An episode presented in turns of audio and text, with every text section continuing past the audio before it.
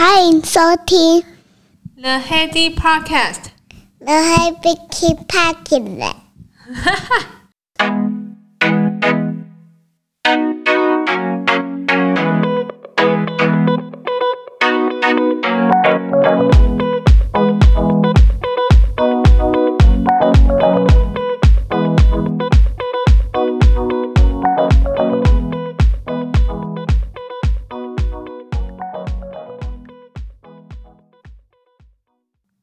欢迎回到 The Heady Podcast。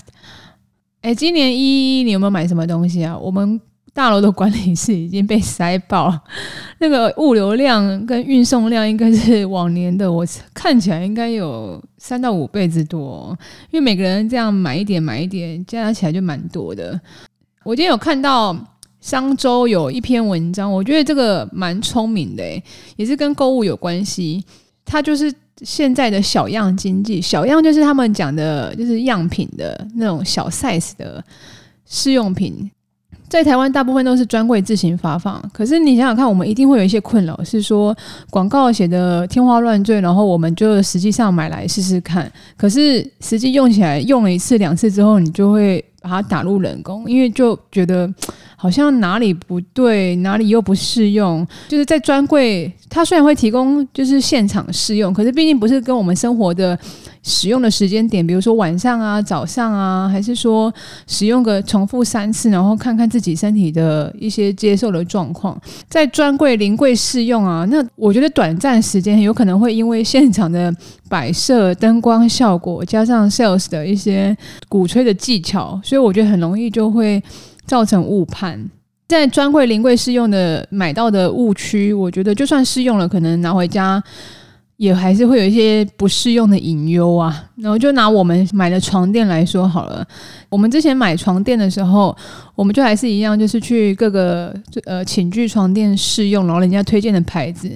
就在那边躺着，然后就是试用起来好像也觉得还好，可是你真的睡不着啊！你怎么可能在那边店员在旁边看着你，然后你还睡得着？试用就是胡乱试用，也没有什么太大的感觉。然后可是你拿买回家，现在就是呃每天晚上在睡，你就会很有感。而且每个人的床垫下面铺的是，比如说层板啊，还是铺的是它的什么？其实支架都会影响你的睡眠的体验的感觉。觉得那个临柜的试用真的很。很不可靠啦，对我来说，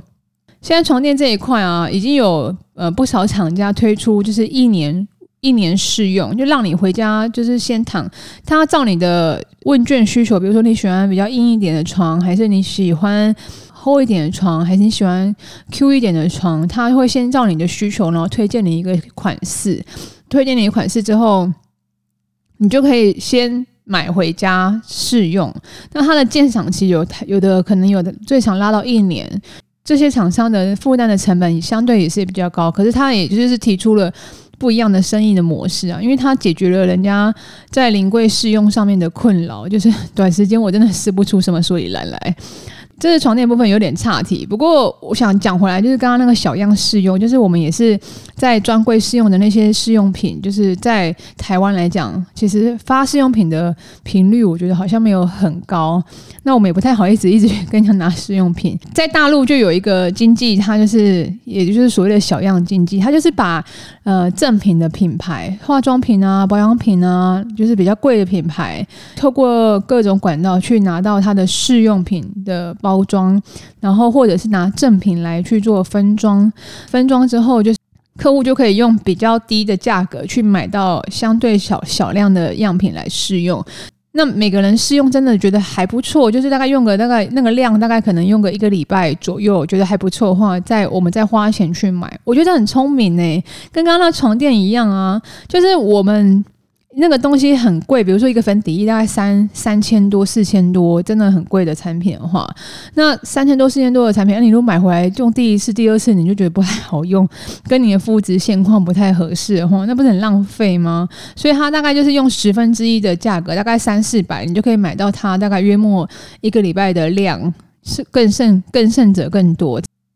中国的这小样经济，这个叫。创始店鼻祖叫做 Harmony 画眉，在中国也才八间店，可是每间店的估值就是可以到高达十亿的人民币，因为这个就是很贴近、很打中社会大众的需求。因为大部分的人其实买来不合用，丢掉又觉得浪费，所以这个经济我觉得模式还不错，就是让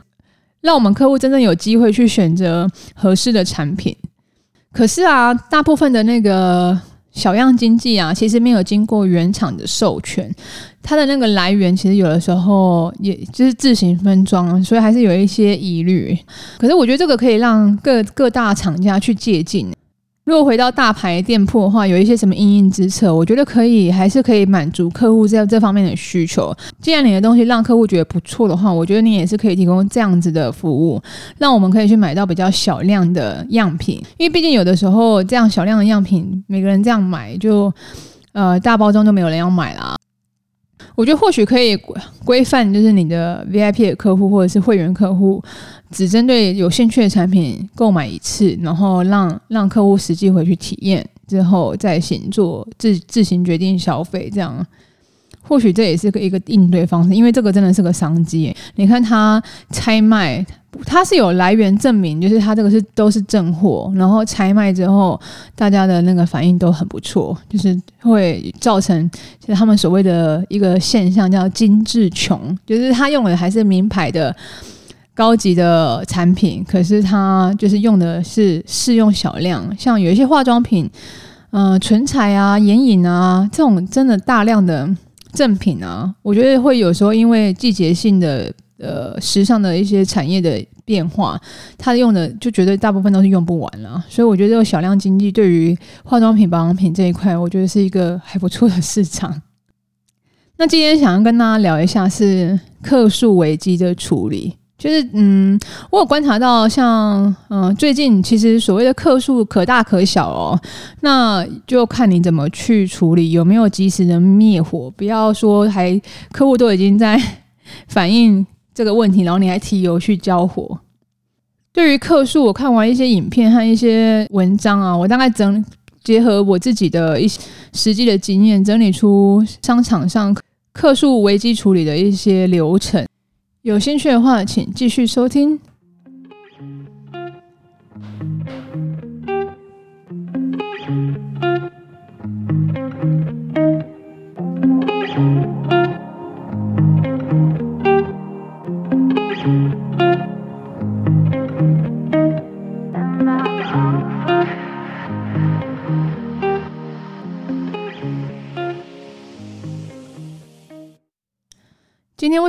想要讲客诉这个主题呢？因为我觉得时不时我们在做生意的场合上面一定会面对客客诉了。那客诉其实有时候可大可小，那就看嗯、呃，我公司还是业务处理的态度，就会让这件事情就是化简为无，还是化化大为小。主要有一些流程可以跟大家分享一下。第一个，当你接到客诉的反应，不管是电话讯息还是 email，就好好的听对方先把话讲完，你不要他讲一句，然后你反驳一句，他讲一句，你反驳一句，你知道这个根本就是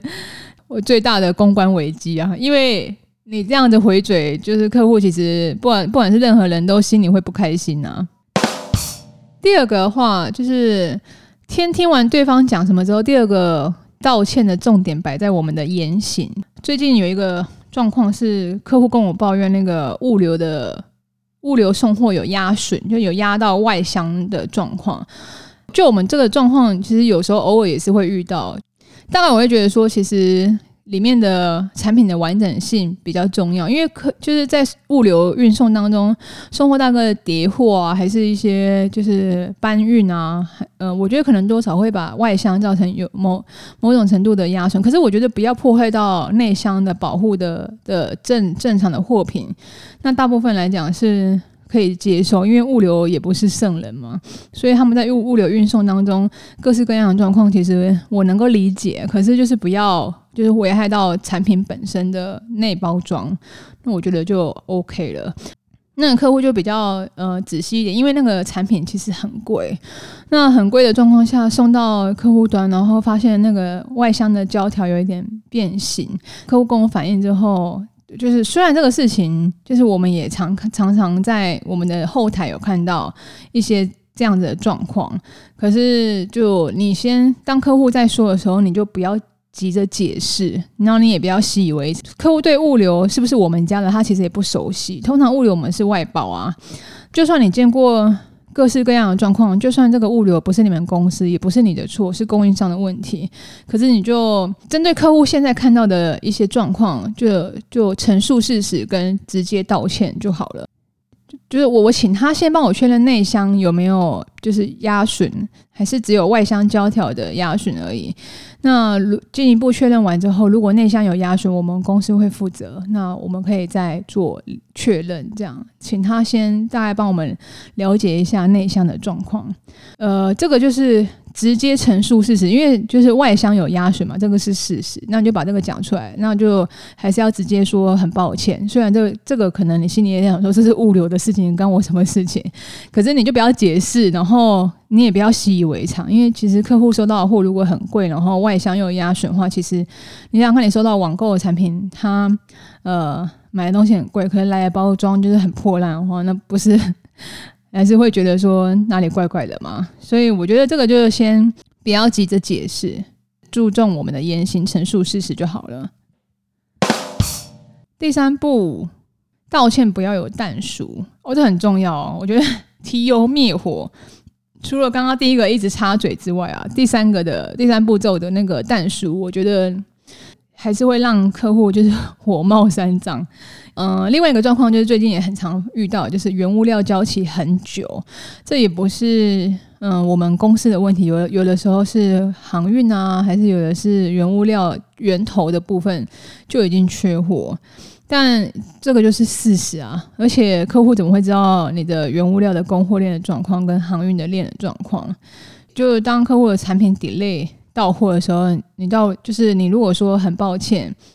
但是这是因为现在原物料的状况，我也没办法。这听起来就很机车啊，就就就意思是说，哎，那你也没有任何努力的的意思，就对了。所以你倒不如说，就很抱歉啊，我也了解这个会造成你们的困扰啊，就是制程上面的安排。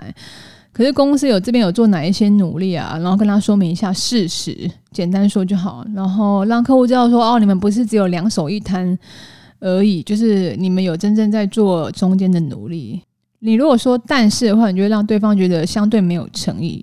你你自己回回头想一下，有的服务人员如果跟你说哦，很抱歉啊，可但是啊，这个是什么什么问题啊？就是好像千错万错都不是他的错，就是好像是客户自己要求太高。所以我觉得道歉真的不要有但书。第四步骤的话，就是不要光道歉，你要提出解决的方案。但不要提出意见问题哦，这我我跟你解释一下。就你提出道歉完之后，还是要有所行动。你要跟客户告知说，这个后续会怎么发展，公司会怎么处理。那后续有一些什么样的动作，可以让他安心跟了解，及时的回报。不要只有道歉，后面没有行动，还是一样，就是光说不练的话，客户也是会觉得不开心啊。那在行动之后，你千万不要提出就是关心的意见问题。就有的人可能会觉得说啊，我是站在客户的角度想啊，在道歉然后之后跟公司讲完公司的一些处理的方式之后，他会问说，你觉得这样重新安排好吗？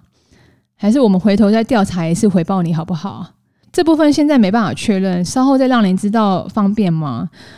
呃，这三句都。我听到人家有分享这个、这个文章，我觉得也蛮有道理的。就是说，其实你这样善意的结语啊，反而会造成公司跟客户的疑惑。今天客户来做客诉，那你应该要把公司的一些立场跟公司的一些呃能给你的一些空间都要掌握好，再去跟客户做说明跟道歉。而不是帮客户跟公司另辟战场，你懂我意思吗？就你这样问说，哎，你你觉得这样安排好吗？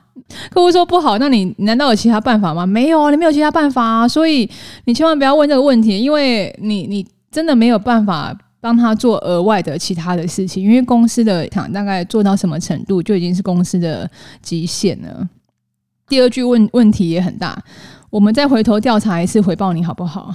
为什么要再回头调查一次？你来的时候就应该知道说这个现况是怎么样，那你应该调查好再来啊！就你你又要再回报，然后显得好像很没有经验这样子。所以我觉得这个这个问句贴心的问句也不行。再来一句就是说什么这部分现阶段无法确认，稍后再让您知道方便吗？就是我知道有一些事情不是我们在第一线人员大概就能够知道的结果，也是你收到讯息差不多就是这样子。可是你这样问，其实会让客户觉得好像很不确定。你倒不如就直接跟客户诚实的说，就哦，现在的状况是怎么样？那后来有没有变数？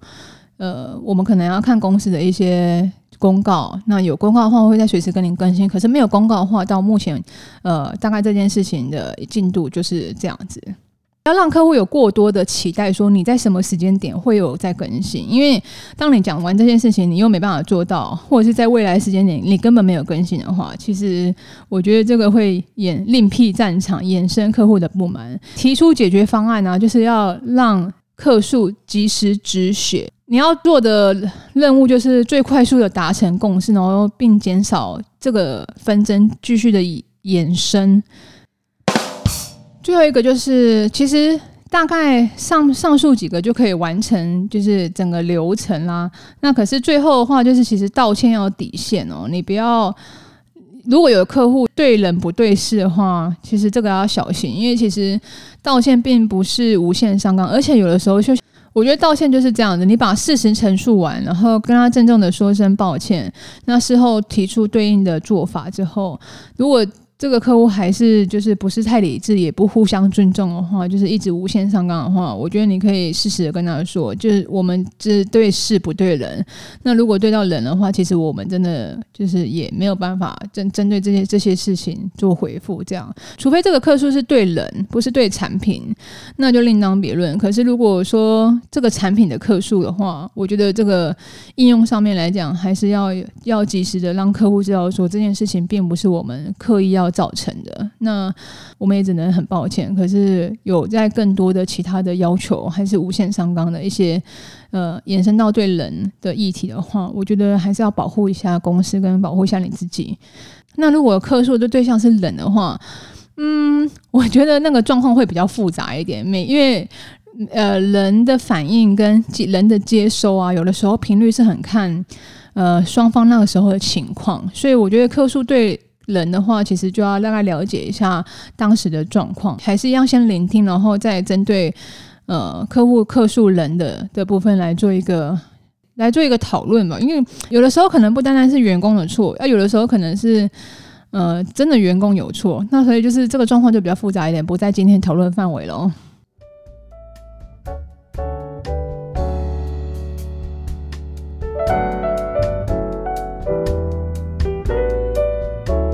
以上就是这一节内容，希望你会喜欢，也希望对你有帮助。那我们下周见啦，拜拜。